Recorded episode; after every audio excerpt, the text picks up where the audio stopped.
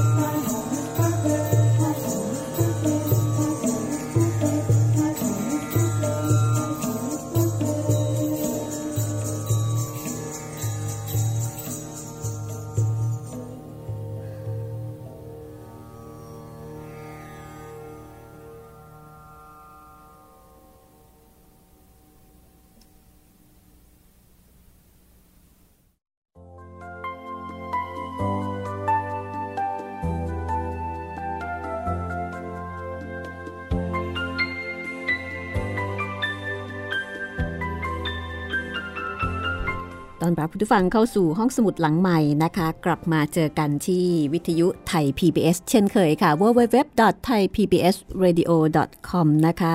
วันนี้เป็นตอนที่ 25 ค่ะ ของเรื่องชีวิตโยคี จากเรื่องจริงของท่านปรมาหังษาโยคานันทะนะคะ ที่ท่านเขียนเอาไว้เป็นอัตชีวประวัติของท่านเอง ในหนังสือที่ชื่อว่าอัตชีวประวัติของโยคี ห้องสมุดหลังไม้นำมาย่อสรุป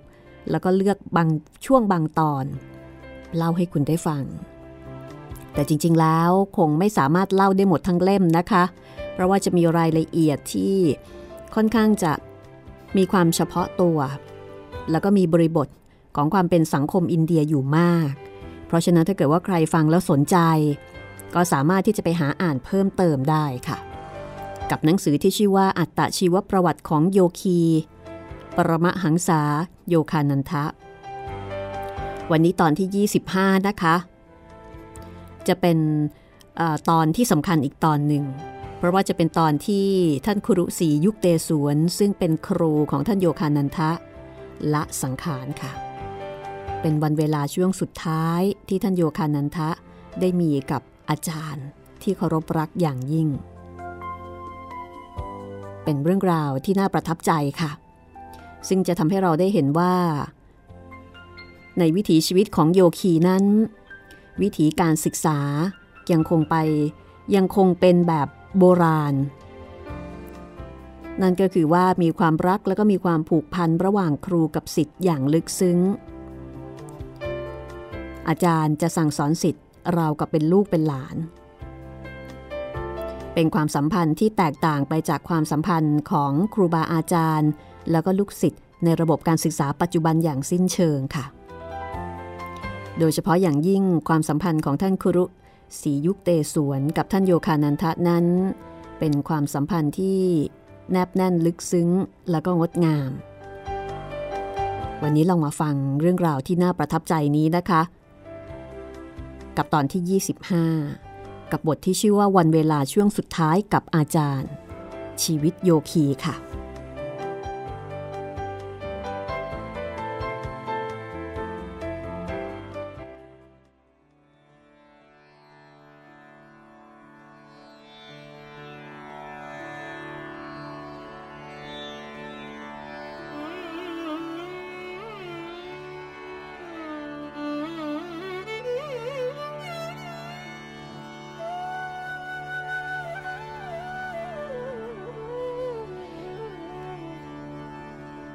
วันหนึ่ง ท่านโยคานันทะ เพิ่งจะมาถึงอาสมที่เซรัมปอ หอบผลไม้แล้วก็กุหลาบมาเต็มสองมือ เห็นอาจารย์ครุสียุคเตสวนนั่งอยู่คนเดียว ท่านก็ดีใจ แล้วก็บอกว่ามีเรื่องจะถาม มีอะไรจะถามครูหรือ อาจารย์ขอรับ กระผมมาอยู่กับท่านตั้งแต่ยังเรียนชั้นมัธยม ตอนนี้กระผมก็โตเป็นผู้ใหญ่ ผมสองสีเส้นสองเส้นแล้วด้วยซ้ำนับแต่แรกเริ่มจนถึงบัดนี้ อาจารย์รักใคร่เมตตากระผมอยู่ในใจมาโดยตลอด แต่อาจารย์รู้บ้างไหมขอรับว่า มีวันแรกที่เราได้พบกันเพียงแค่ครั้งเดียวเท่านั้น ที่อาจารย์เคยบอกว่าครูรักเธอท่านโยคานันทะก็มองท่านอาจารย์ ด้วยสายตาวิงวอน ในขณะที่ท่านสียุคเตสวนหลุบตาลงต่ำโยคานันทะ เธอต้องขาดคันให้ครูบอกความรู้สึกอบอุ่น ที่ควรจะเก็บรักษาไว้ในหัวใจอันไร้คำปั้นแต่ง ออกมาให้โลกอันเย็นเยือกประจักษ์ให้ได้หรืออย่างไร อาจารย์ขอรับ กระผมรู้ว่าท่านรักกระผม แต่หูของมนุษย์ปุถุชนอย่างกระผม ก็ร่ำร้องอยากจะได้ยินท่านบอกออกจากปากบ้างนะขอรับ เถอะ ครูจะไม่ขัดใจเธอ ตอนที่ครูแต่งงานมีครอบครัว ครูหวังอยากจะได้ลูกชายอยู่เสมอ ลูกชายที่ครูจะอบรมสั่งสอน ให้ก้าวเดินไปบนเส้นทางแห่งโยคาวจร และเมื่อเธอก้าวเข้ามาในชีวิตครู ครูก็เป็นสุขนัก รู้สึกเหมือนเธอเป็นลูกในไส้ของครูจริง ๆ โยคานันทะ ครูรักเธอเสมอมา น้ำใส ๆ ขังครออยู่ในดวงตาทั้งคู่ของท่านสียุคเตสวน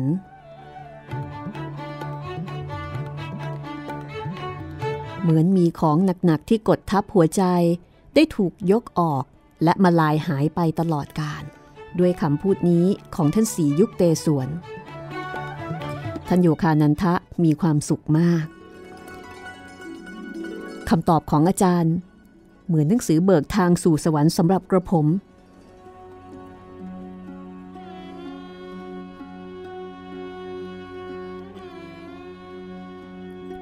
ท่านรู้ดีว่า อาจารย์ศรียุคเตสวนนั้น เป็นคนที่ไม่ชอบแสดงความรู้สึก สงวนปากคำแต่ถึงกระนั้นท่านโยคานันทะก็นึกสงสัยในความนิ่งเงียบของท่านอยู่บ่อย วันนี้ก็เลยเป็นช่วงเวลาที่ท่านโยคานันทะ รู้สึกโล่งใจ อิ่มใจ แล้วก็มั่นใจ ในสิ่งที่เคยสงสัย จริงๆ ก็คงไม่ได้สงสัยมากสักเท่าไหร่นะคะ แต่เหมือนกับว่าอยากจะได้ยินคำยืนยัน ให้ชุ่มชื่นหัวใจ จากนั้นถัดมาไม่กี่วันค่ะท่านโยคานันทะก็ได้ไปบรรยาย ที่อัลเบิร์ตฮอลล์ในกาลากาตา ซึ่งอาจารย์ศรียุคเตสวนก็เมตตายอมขึ้นไปนั่งอยู่บนเวที ร่วมกับมหาราชาแห่งสันทศและนายกเทศมนตรีแห่งกาลากาตา แม้ว่าท่านอาจารย์ศรียุคเตสวนจะไม่ได้พูดอะไรกับท่านโยคานันทะแม้สักคำเดียว แต่ระหว่างการบรรยาย เมื่อท่านโยคานันทะเหลือไปมองอาจารย์เป็นพักๆก็เห็นท่านมีทีท่าพออกพอใจ นอกจากนี้ท่านโยคานันทะยังต้องไปพูดให้บรรดาสิทธิ์เก่าของวิทยาลัยเซรัมปอฟังด้วย ได้เจอกับบรรดาเพื่อนร่วมชั้นที่ครั้งหนึ่ง เคยเรียกท่านโยคานันทะว่านักบวชบ้อง ได้เจอกับดรโคสารอาจารย์สอนวิชาปรัชญา ที่เคยมีเรื่องปีนเกลียวขัดแย้งกัน แต่บัดนี้ความเข้าใจผิดที่เคยมีต่อกัน ก็ได้จางหายไปตามความผันแปรแห่งการเวลา ปลายเดือนธันวาคม อาสมที่เซรัมปอ มีเทศกาลเฉลิมฉลองวันเหมายัน ลูกศิษย์ลูกหาของท่านสียุคเตสวน ไม่ว่าจะอยู่ที่ไหนต่างมารวมตัวกันเหมือนเช่นเคย มีการร่วมกินอาหาร ที่สิทธิ์รุ่นยาวนำมาบริการ อาจารย์สียุคเตสวนแสดงธรรมอันลึกซึ้งจับใจ ภายใต้หมู่ดาวพราวฟ้าที่กลางลานอาสมอันแน่นขนาดไปด้วยผู้คน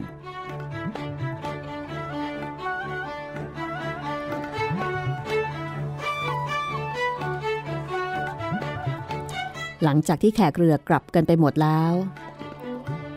อาจารย์สียุคเตสวน ก็เรียกท่านโยคานันทะเข้าไปในห้องนอน แล้วก็บอกว่า พรุ่งนี้ช่วยกลับมาที่นี่อีกทีเถอะนะ ครูมีธุระสำคัญจะคุยกับเธอบ่ายวันถัดมา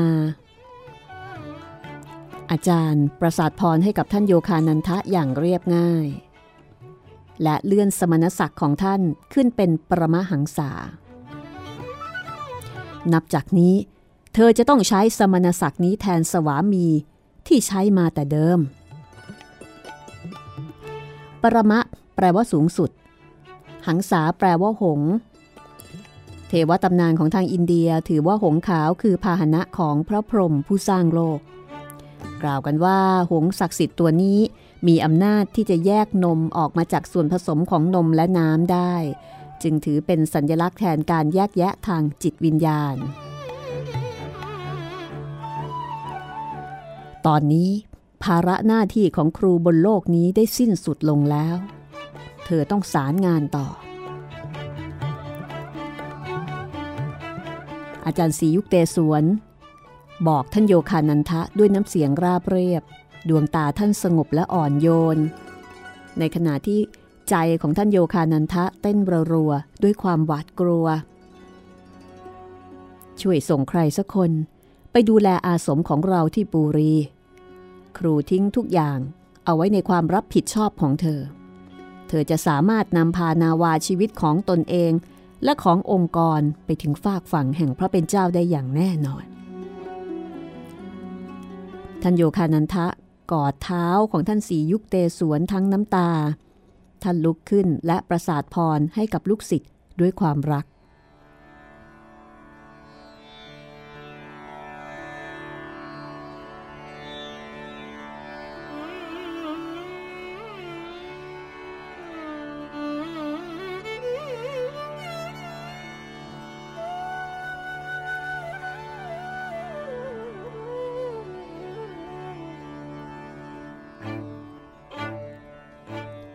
ข้าพเจ้าเป็นสุข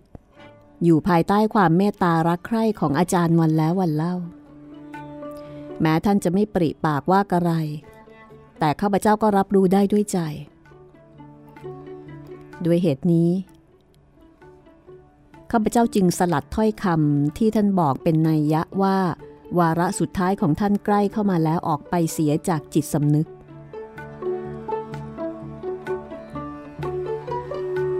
อาจารย์ขอรับ เดือนนี้จะมีงานกุมพระเมลาที่เมืองอัลลาฮาบาด เธออยากไปหรือ ครั้งหนึ่ง อาจารย์เคยได้พบท่านบาบาจีในงานกุมพระเมลา ไม่แน่นะขอรับ ครั้งนี้กระผมอาจจะมีวาสนาได้พบท่านบ้างก็เป็นได้ แต่ครูไม่คิดว่าเธอจะได้พบท่านที่นั่นข้าพเจ้าไม่เฉลียวใจเลย ว่าอาจารย์ไม่อยากให้ข้าพเจ้าจากท่านไป วันรุ่งขึ้น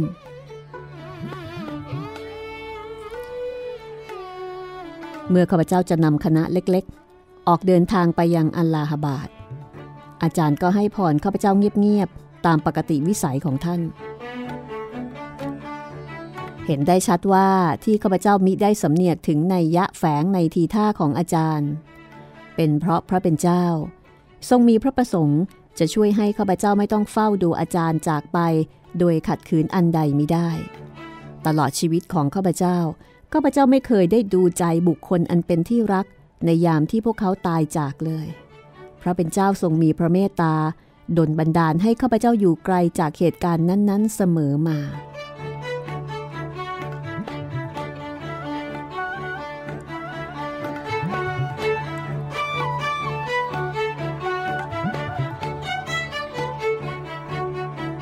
สำหรับงานกลุ่มพระเมลานะคะ มีกำหนดจัดขึ้นทุกๆ 3 ปี โดยหมุนเวียนกันไป ระหว่างเมืองหอรทวาน เมืองอัลลาฮาบาด เมืองนาสิก แล้วก็เมืองอุดชัยตามลำดับค่ะ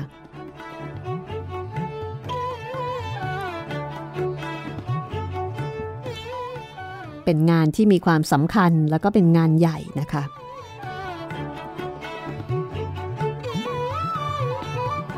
คณะของท่านโยคานันทะ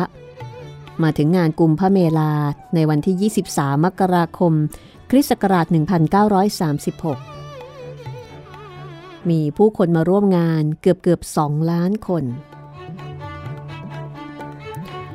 ชาวอินเดียมีลักษณะพิเศษอยู่ประการหนึ่ง นั่นคือความเคารพต่อพระคุณของพระเป็นเจ้า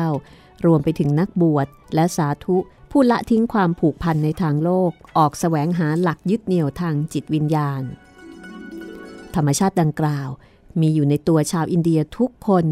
ไม่เว้นแม้แต่ชาวไร่ชาวนาผู้มีฐานะต่ำต้อยที่สุด นักบวชกรรมลอกับพวกนักต้มตุ๋นมีอยู่จริง ๆ แต่อินเดียก็ให้ความเคารพทั้งหมด เพื่อเห็นแก่โยคีแท้เพียงไม่กี่คนที่ยังความสว่างสวัยให้กับดินแดนแห่งนี้ด้วยบุญบารมีอันสูงส่ง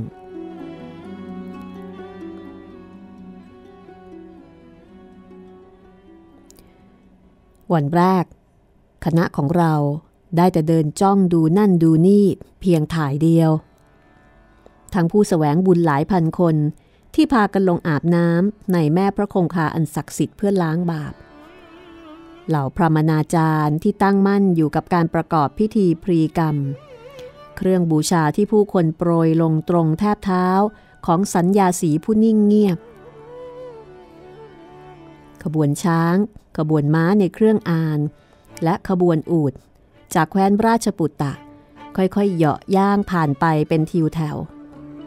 ตามมาด้วยขบวนของสาธุผู้เปลือยกาย โบกคาถาเงินคาถาทอง หรือสายแพรกำมะหยี่ไหมในมือไปมา นับเป็นขบวนแห่ทางศาสนาที่ดูแปลกตายิ่งพวกฤาษีที่นุ่งแต่ผ้าเตี่ยวผืนเดียว จะนั่งกันอยู่เงียบๆ เป็นกลุ่มเล็ก ร่างกายถูทาด้วยขี้เถ้าที่ช่วยป้องกันความร้อนหนาวให้ บนหน้าผากป้ายกระแจะจันไว้เด่นชัด ตรงตำแหน่งตาทำพวกสวามี ที่โกนผมบนศีรษะทิ้ง ก็มีอยู่เป็นเรือนพันห่มผ้ากาสายะสีน้ำตาลอมแดง ในมือถือไม้เท้าไม้ไผ่กับบาท ขณะเดินไปมา หรือตั้งข้อปุจฉาวิสัชนากับประดาสานุสิทธิ์ดวงหน้าของท่าน ใช้ประกายแห่งความสงบเยี่ยงผู้สละแล้วซึ่งทางโลก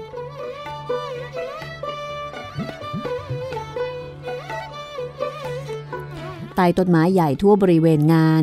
จะเห็นภาพอันงดงามของบรรดาสาธุ นั่งล้อมกองไฟใหญ่ ผมขมวดรวมเป็นเปียเส้นใหญ่ แล้วก็มุ่นมวยเอาไว้กลางกระหม่อม บางท่านก็มีหนวดคราวยาวหลายฟุต จนต้องม้วนมัดรวมกันไว้เป็นปม พวกท่านเข้าสมาธิกันอยู่เงียบๆหรือไม่ก็ยกมือขึ้นประสาทพรให้กับผู้คนที่ผ่านไปมาห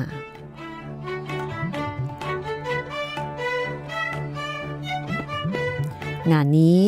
มีทั้งขอทานไปจนกระทั่งถึงมหาราชาบนช้างทรง งานนี้เป็นงานที่ผู้คนทุกผู้ทุกนาม ต่างพากันมาร่วมงานด้วยความปลื้มปิติ วันที่สองของงานเมลาท่านโยคานันทะ ได้แวะไปตามอาสมและกระท่อมที่ปลูกสร้างขึ้นชั่วคราวหลายแห่ง แล้วก็ได้พบกับนักบวชหลายท่าน ซึ่งมีวัดปฏิบัติที่น่าทึ่งหลายอย่าง เช่น นักบวชท่านหนึ่ง เป็นนักบวชร่างผอมบาง เคร่งในวัดปฏิบัติ ท่านไม่พูดกับใคร แล้วก็ฉันแต่ผลไม้เป็นอาหารมานานถึง 9 ปี มีนามว่าประจันจักสุท่านตาบอด นั่งอยู่บนยกพื้นในอาสม มีความรอบรู้ในคำพีต่างๆ อย่างลึกซึ้ง ได้รับความเคารพนับถือจากทุกสำนักนิกายเป็นอย่างสูง กินแต่ผลไม้ ตาบอด แล้วก็ไม่พูดกับใคร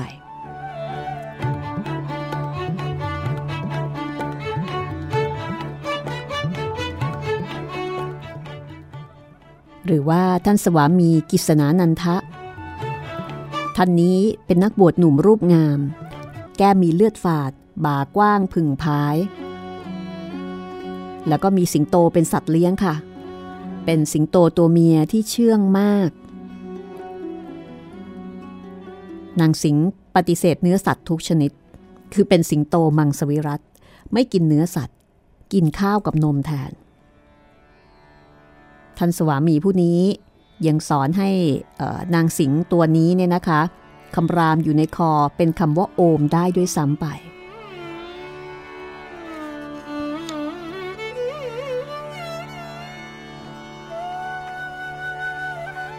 ในหนังสือนี้มีภาพด้วยนะคะ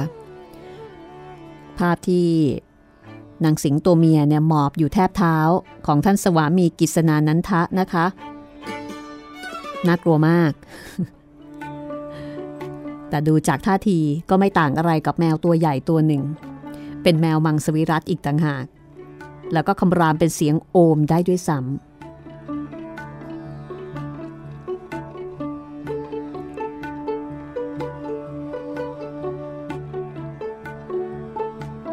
นอกจากนี้ คณะของท่านโยคานันทะ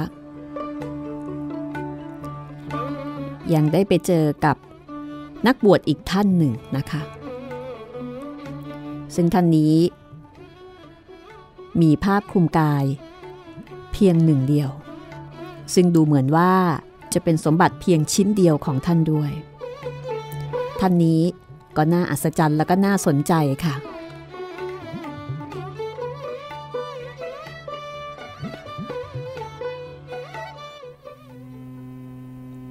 ว่า เดี๋ยวกลับมาฟังในช่วงหน้าละกันนะคะ กับการท่องงานกุมพระเมลาของท่านโยคานันทะและคณะ ที่มีโอกาสได้พบเจอกับนักบวชชาวฮินดูหลายท่าน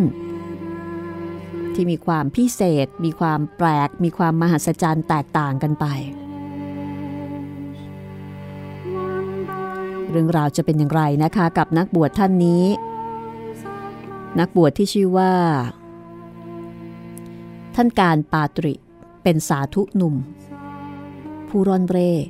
ไร้หลักแหล่ง แต่ฉลาดปราดเปรื่องจนเป็นที่เลื่องลือ แล้วก็มีเพียงผ้าคลุมกายเพียงผืนเดียวเป็นสมบัติ ช่วงหน้าค่ะ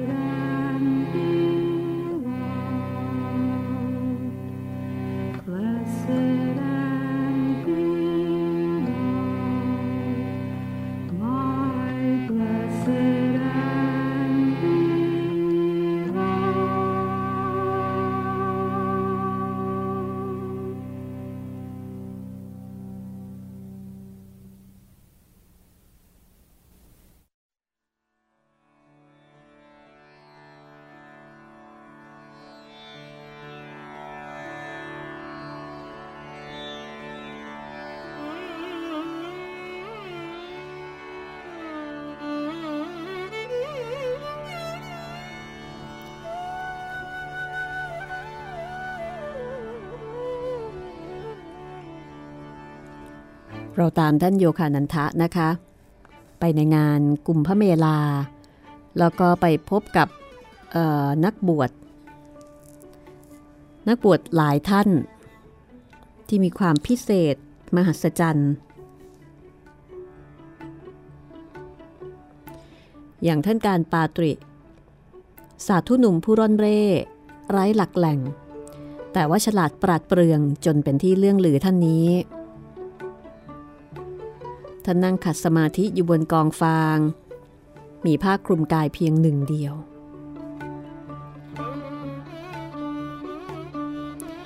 ท่านอยู่ในกระท่อมธรรมดาธรรมดาที่ปลูกขึ้นเป็นที่พักพิงชั่วคราวหลังหนึ่ง ท่านโยคานันทะและคณะก็มุดเข้าไปในกระท่อม ได้ครบทั้งสี่คนแล้วก็คลานเข้าไปกราบเท้าท่าน ข้างในก็มีตะเกียงน้ำมันก๊าซท่านบรรยายบอกว่า ใบหน้าของท่าน โดยเฉพาะดวงตาและฟัน อันเรียงเป็นระเบียบเรียบงาม เปล่งประกายสะท้อนกับแสงไฟ ถึงผมจะไม่เข้าใจภาษาฮินดี แต่อากับกิริยาของท่าน ก็เผยให้เห็นได้อย่างชัดเจนว่า ท่านเป็นผู้ที่เต็มไปด้วยความกระตือรือร้น เปี่ยมไปด้วยความรัก และมีจิตวิญญาณอันสูงส่ง ความยิ่งใหญ่ของท่านเป็นที่ประจักษ์แก่ผู้ที่ได้มาพบ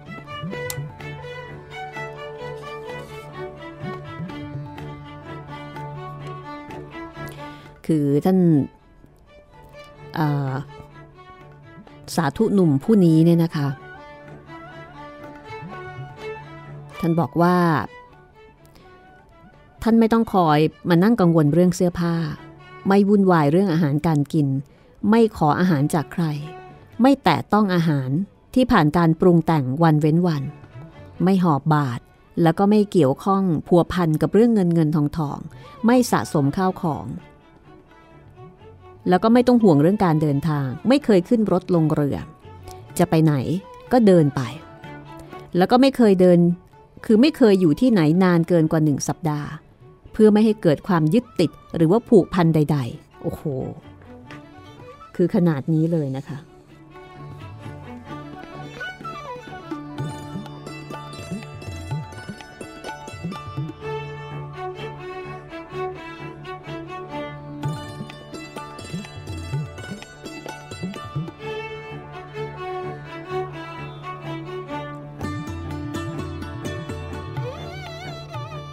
ท่านโย ท่านโยคานันทะก็ได้ถามนักบวชท่านนี้นะคะว่า ท่านไม่มีเสื้อผ้าชุดอื่น เอาไว้เปลี่ยนตอนหน้าหนาวเลยหรือขอรับ ไม่มีรอก เท่านี้ที่มีอยู่ก็นับว่าพอแล้ว ท่านพกตำราเล่มใดติดตัวบ้างหรือไม่ขอรับ ไม่พกเลยสักเล่ม กระผมสอนคนที่ต้องการฟังธรรมจากกระผมด้วยสิ่งที่อยู่ในหัวนี่แหละ ท่านทำอะไรอย่างอื่นอีกบ้างขอรับ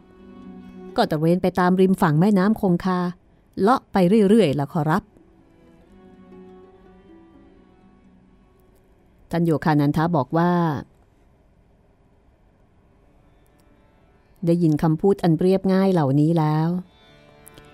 ท่านก็เกิดความโหยหาต่อชีวิตอันเรียบง่ายทันที แต่พอนึกถึงอเมริกาและภาระหน้าที่ทั้งหลายที่แบกรับเอาไว้เต็มสองบ่า ท่านก็ต้องบอกกับตัวเองว่า ไม่ได้ ไม่สามารถที่จะทำอย่างที่ใจปรารถนาได้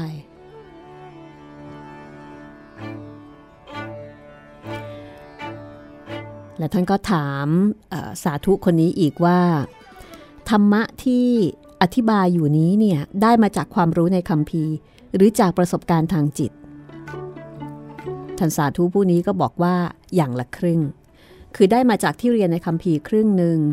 อีกครึ่งหนึ่ง ได้มาจากประสบการณ์จริง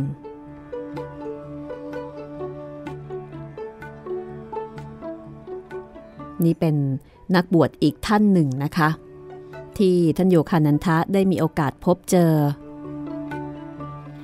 ในงานเอ่อกุมพเมลา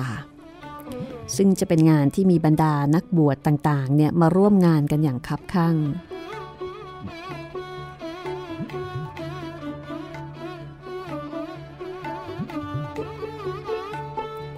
ท่านโยคานันทะกับคณะเที่ยวชมงานเมลาต่ออีกสองวัน จากนั้นก็เลาะริมฝั่งน้ำยมุนา ไปยังเมืองอัคระทางตะวันตกเฉียงเหนือ เมืองนี้เป็นที่ตั้งของทัชมาฮาลนะคะ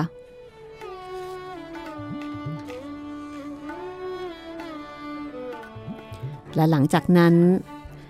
ก็ไปเจอกับท่านสวามีเกสพานันทะ ซึ่งท่านสวามีเกสพานันทานี่ล่ะค่ะ ก็ได้บอกว่า เมื่อปีที่แล้วท่านมีโอกาสได้พบกับท่านบาบาจี ผู้ที่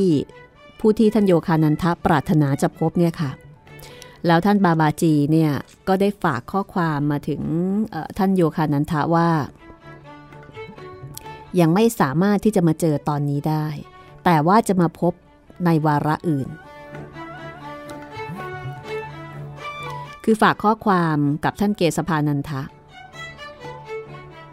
แล้วก็บอกเอาไว้ด้วยนะคะว่า ท่านโยคานันทะเนี่ยจะมาเยี่ยมท่านเกษพานันทะ แต่ว่าท่านโยคานันทะจะมีธุระยุ่งวุ่นวายอยู่กับเรื่องของอาจารย์ แล้วก็สานุสิทธิ์ที่ยังมีชีวิตอยู่ของท่านลาฮิริ แล้วก็บอกว่าเมื่อเขามาหาเจ้า จงบอกเขาว่าเราจะยังไม่มาพบกับเขาในครั้งนี้อย่างที่เขาหวังเอาไว้ แต่เราจะมาพบกับเขาในวาระอื่น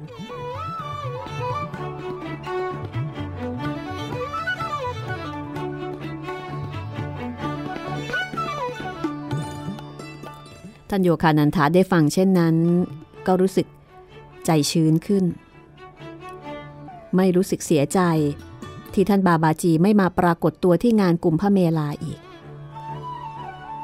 และที่สำคัญนะคะ เป็นไปเหมือนอย่างที่ท่านอาจารย์สียุคเตส่วนได้เคยบอกเป็นในเอาไว้ก่อนหน้านั้น ว่าในงานนี้เนี่ยท่านโยคานันทะจะไม่ได้พบท่านบาบาจี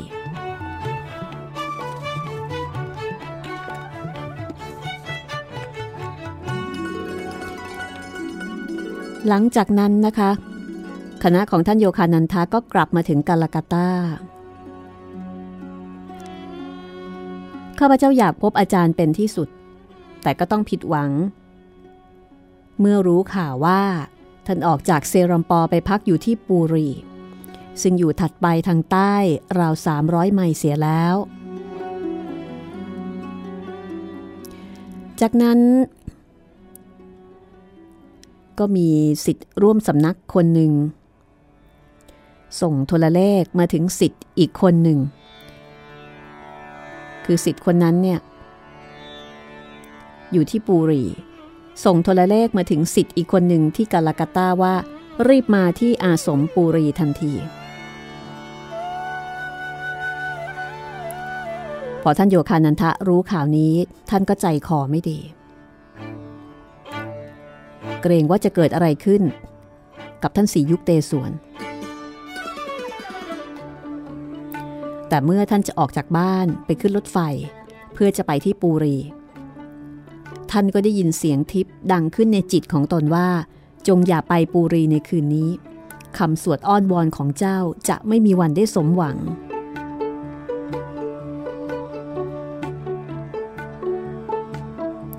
ข้าพเจ้ายอมเชื่อฟัง จึงไม่ออกเดินทางไปปูรีในคืนนั้น รอจนค่ำวันถัดมา จึงได้จับรถไฟไป ระหว่างทางตอนหนึ่งทุ่ม จู่ๆเบื้องบนก็ส่งเมฆดำมาปกคลุมท้องฟ้าจนมืดไปหมด ภายหลังเมื่อรถไฟออกวิ่งไปยังปูรี ข้าพเจ้าก็ได้นิมิต เห็นเป็นท่านอาจารย์สียุคเตสวนปรากฏขึ้นตรงหน้า ท่านกำลังนั่งอยู่ ใบหน้าเคร่งขรึมนัก ทั้งยังมีแสงสว่างวาบอยู่ทั้งสองข้าง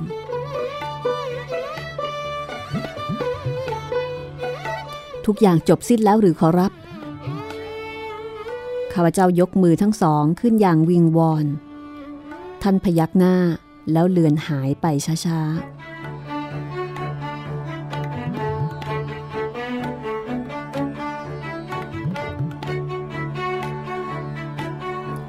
เมื่อถึงสถานีรถไฟเมืองปุรีเช้าวันรุ่งขึ้น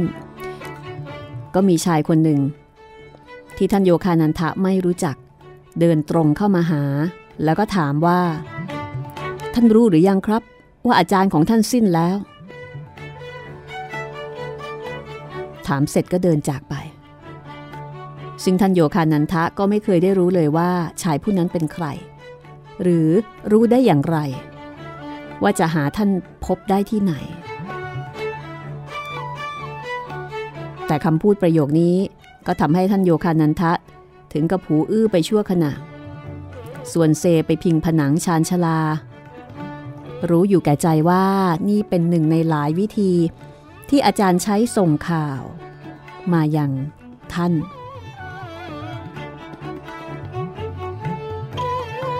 พอไปถึงอาสมที่ปูรี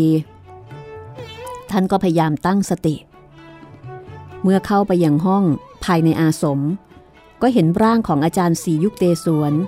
นั่งอยู่ในค่าขัดสมาธิเพชรดูแข็งแรงและสง่างาม เหมือนกับยังมีชีวิตอยู่ ก่อนที่อาจารย์จะละสังขารไม่กี่วัน ท่านไม่สบาย แล้วก็มีไข้เล็กน้อย แต่ก็หายดีเป็นปกติทุกอย่าง ก่อนวันที่ท่านจะละสังขารนั้น ไม่ว่าจะดูสักกี่ครั้ง ก็มองไม่ออก มองไม่ออกว่า ท่านได้จากไปแล้วจริง ๆ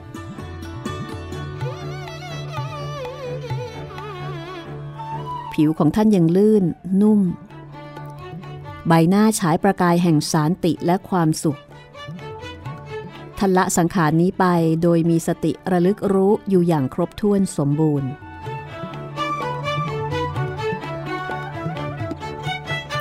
วันที่ 10 มีนาคม ท่านโยคานันทะประกอบพิธีทางศาสนาให้กับอาจารย์ศรียุคเตสวน เชิญร่างของท่านไปฝัง ตามพิธีกรรมโบราณ เยี่ยงสวามีทั้งหลายในสวนของอาสมที่เมืองปูรี สานุสิทธิ์จากทั่วทุกสารทิศทั้งใกล้และไกล ต่างมุ่งหน้ามาร่วมพิธีทำบุญถึงท่าน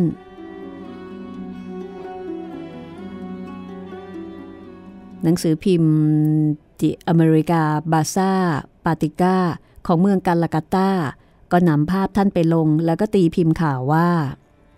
มีการจัดพิธี พันธาระถวายแด่ท่านสี มัทสวามีสียุคเตสวนคีรีมหาราชผู้ล่วงลับ สิริรวมอายุ 81 ปี ที่เมืองปูรีเมื่อวันที่ 21 มีนาคม มีสานุสิทธิ์ของท่านมาร่วมพิธีที่เมืองปูรีเป็นจำนวนมาก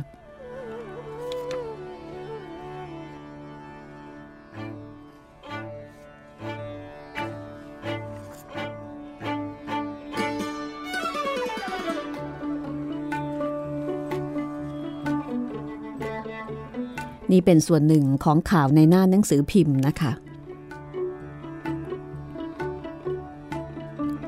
แล้วก็มีการกล่าวว่าท่านศรียุคเตสวนเป็นผู้ที่มีความรู้ความเข้าใจในหลักปรัชญาของโลกตะวันตกและตะวันออกอย่างลึกซึ้ง และยังคงเป็นจุดเปลี่ยนแห่งการเรียนรู้ และเปิดโลกทัศน์ในการสร้างเสริมเอกภาพขึ้นระหว่างโลกตะวันออกและตะวันตกด้วยเหตุที่เชื่อว่า ศาสนาต่างๆ มีเอกภาพเป็นหนึ่งเดียวกัน ท่านศรียุคเตสวนก่อตั้งสาธุสภา หรือว่าสมาคมสาธุขึ้น โดยได้รับความร่วมมือจากท่านผู้นำของสำนักนิกายศาสนาต่างๆ โดยมีวัตถุประสงค์ในการปลูกฝังจิตวิญญาณ อันเป็นวิทยาศาสตร์ขึ้นในแวดวงศาสนา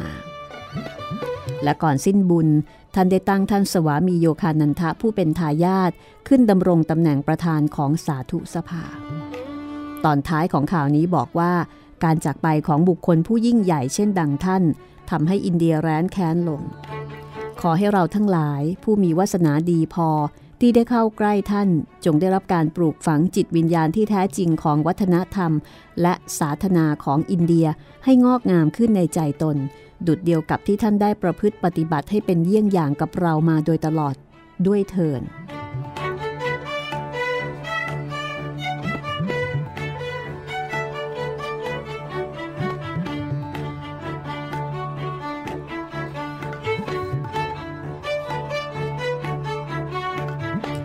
ข้าพเจ้าย้อนกลับมาที่กาลากาตา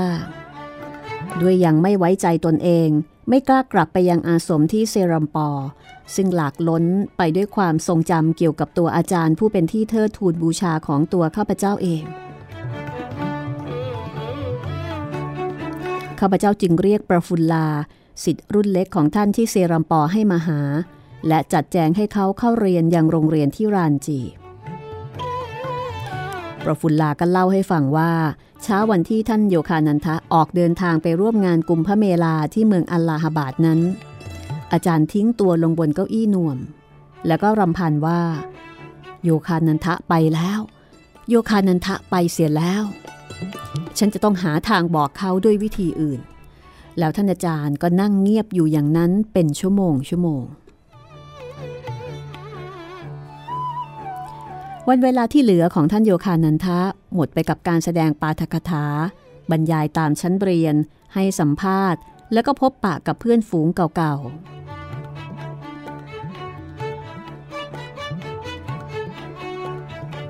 ขณะเดียวกัน ท่านก็ร่ำร้องอยู่ในใจ ว่าบัดนี้ อาจารย์ศรียุคเตสวนจากไปอยู่แห่งหนใดแล้ว เราจะไม่มีวันได้เห็นท่านในตึกเก่าที่เซรัมปออีกแล้ว เราจะไม่ได้พาเพื่อนๆ มากราบคารวะท่านอีก จะบอกพวกเขาอย่างภาคภูมิว่า ดูสิ ที่นั่งอยู่นั่น คือองค์ยานาวตารแห่งอินเดียก็ไม่ได้อีกเหมือนกัน ท่านจะเปล่งรัศมีอันเรืองรองอยู่ในอาณาจักร อันอยู่พ้นอำนาจแห่งความตายไปชั่วการ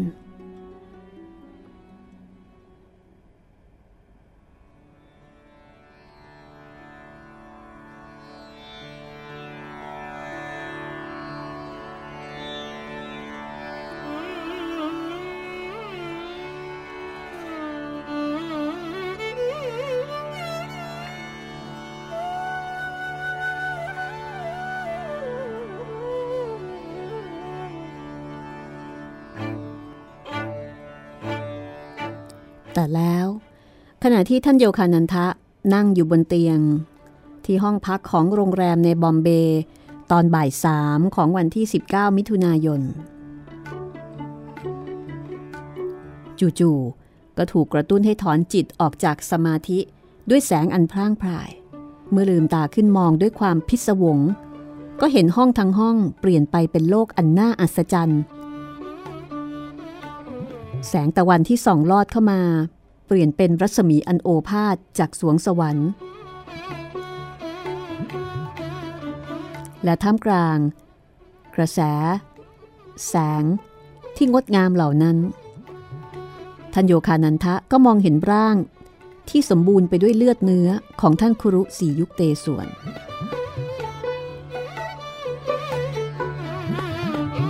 ลูกเอ๋ย ท่านโยคานันทะ ถึงกับจู่โจมเข้าใช้สองแขน สวมกอดร่างของท่านสี่ยุคเตสวนเอาไว้โดยไม่รั้งรอ นี่เป็นครั้งแรกในชีวิตที่ท่านไม่ได้คุกเข่าลงคารวะอาจารย์ที่แทบเท้าตามปกติ แต่ตรงเข้าสวมกอดเลย ชั่วขณะจิตนี้คือที่สุดแล้วของช่วงเวลาแห่งชีวิต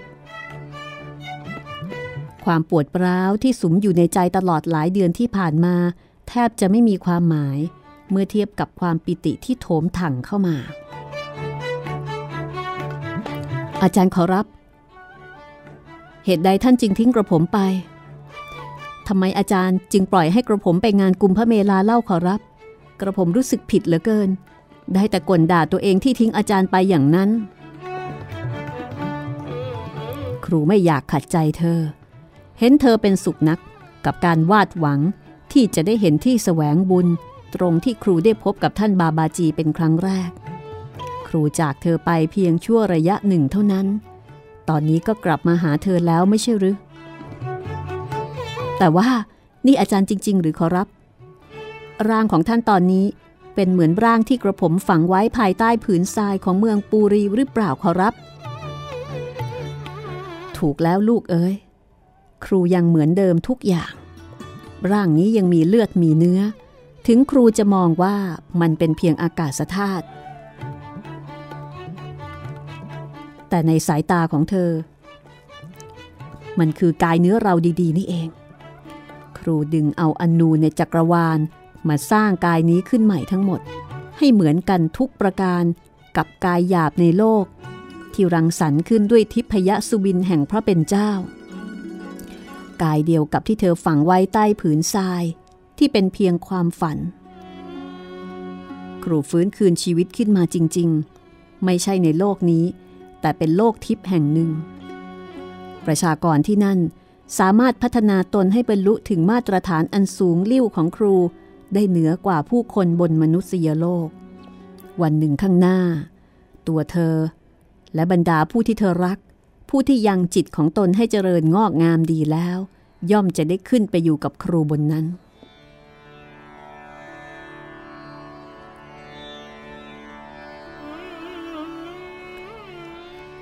อาจารย์เล่าต่ออีกสิครับ อาจารย์หลุดเสียงหัวเราะออกมาอย่างเบิกบาน ขอทีเถิดลูกเอ้ย ช่วยคลายแขนที่กอดครูไว้ออกสักนิดจะได้ไหมนิดเดียวเท่านั้นนะขอรับ ข้าพเจ้ากอดท่านไว้แน่น เรากับหนวดปลาหมึกยักษ์ จมูกได้กลิ่นหอมอ่อนๆกำจายออกมาจากร่างของท่าน เหมือนเช่นที่เคยเป็นมา ทุกครั้งที่หวนนึกถึงช่วงเวลาอันแสนวิเศษในครั้งนั้น สองแขนและสองมือของข้าพเจ้า ก็ยังรู้สึกได้ถึงความตื่นเต้นยินดี ที่ได้สัมผัสกายทิพย์อันสมบูรณ์ด้วยเลือดเนื้อของท่าน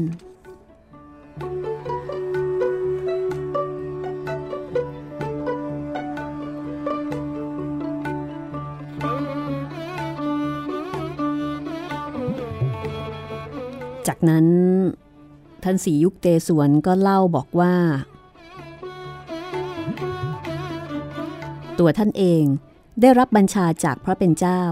ให้ไปช่วยดวงวิญญาณบนปราณโลก ให้บรรลุถึงความหลุดพ้น ปราณโลกแห่งนั้นเรียกว่า ฮิรัญยโลก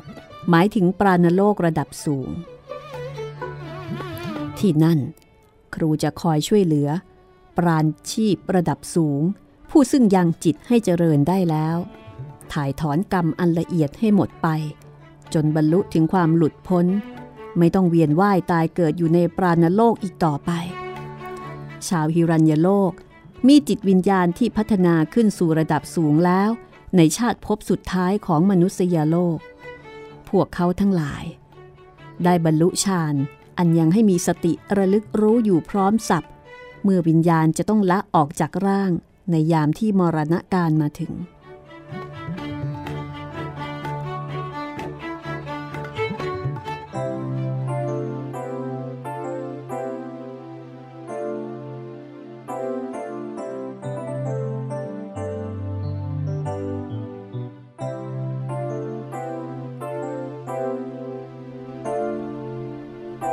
แล้วท่านก็ได้เล่าถึง ความเป็นไป ในฮิรัญยโลกนะคะ ว่าชาวฮิรัญยโลก ได้เผยเคยผ่านการไปเกิดในโลกทิพย์ระดับทั่วไป เช่น ปราณโลกมาแล้ว ท่านบอกว่าเมื่อสรรพสัตว์บนโลกมนุษย์ล้มตายลง วิญญาณเกือบทั้งหมดจะต้องไปบังเกิดในปราณโลกแทบทั้งสิ้นหน้าที่แห่งนี้พวกเขาได้ทำลายเมล็ดพันธุ์แห่งกรรม ที่ยึดโยงอยู่กับการกระทำที่ผ่านมาในปราณโลกนั้นๆจำนวนมากลง แต่ผู้ที่จะสามารถถ่ายถอนกรรมในปราณโลกได้ ก็มีแต่ผู้ที่มีความเจริญของจิตในระดับสูงยิ่งเท่านั้น เพื่อปลดเปลื้องวิญญาณของพวกเขาให้หลุดพ้นจากกรรมที่ฝังอยู่ในปราณกายทั้งหมดออกได้นั้นคันลองแห่งจักรวาล จะดึงดูดวิญญาณเหล่านี้ ให้ขึ้นไปเกิดใหม่ในปราณกายร่างใหม่ บนฮิรัญยโลก หรือก็คือสวงสวรรค์ของปราณโลก ซึ่งท่านสียุคเตสวนได้บอกว่าท่านได้ขึ้นไปอยู่ เพื่อคอยช่วยเหลือพวกเขา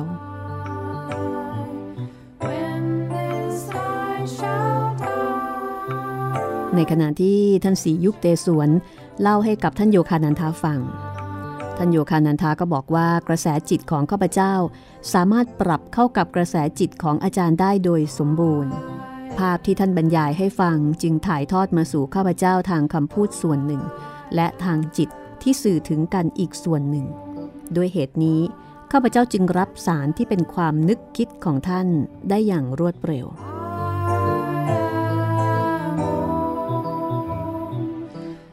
ติดตามชีวิตโยคีตอนสุดท้าย ที่จะเล่าในห้องสมุดหลังใหม่ ตอนหน้านะคะ วันนี้หมดเวลาแล้ว ถ้าต้องการอ่านเพิ่มเติมนะคะ ติดตามได้จากหนังสืออัตชีวประวัติของโยคี ท่านปรมหังษาโยคานันทะ สวัสดีค่ะ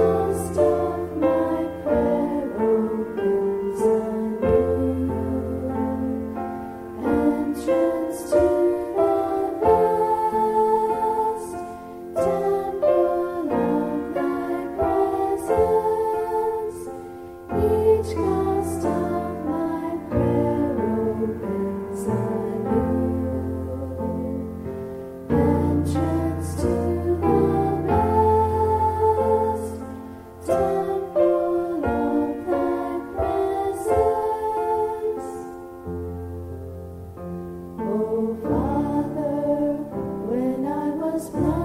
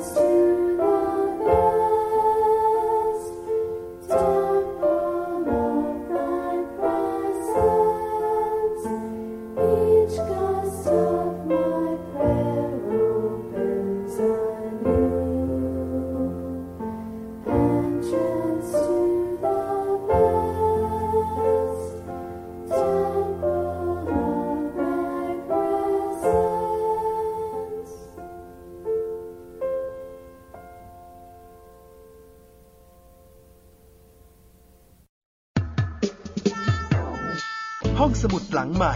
ห้องสมุดที่ฟังได้ทางวิทยุกับรัศมีมณีนิน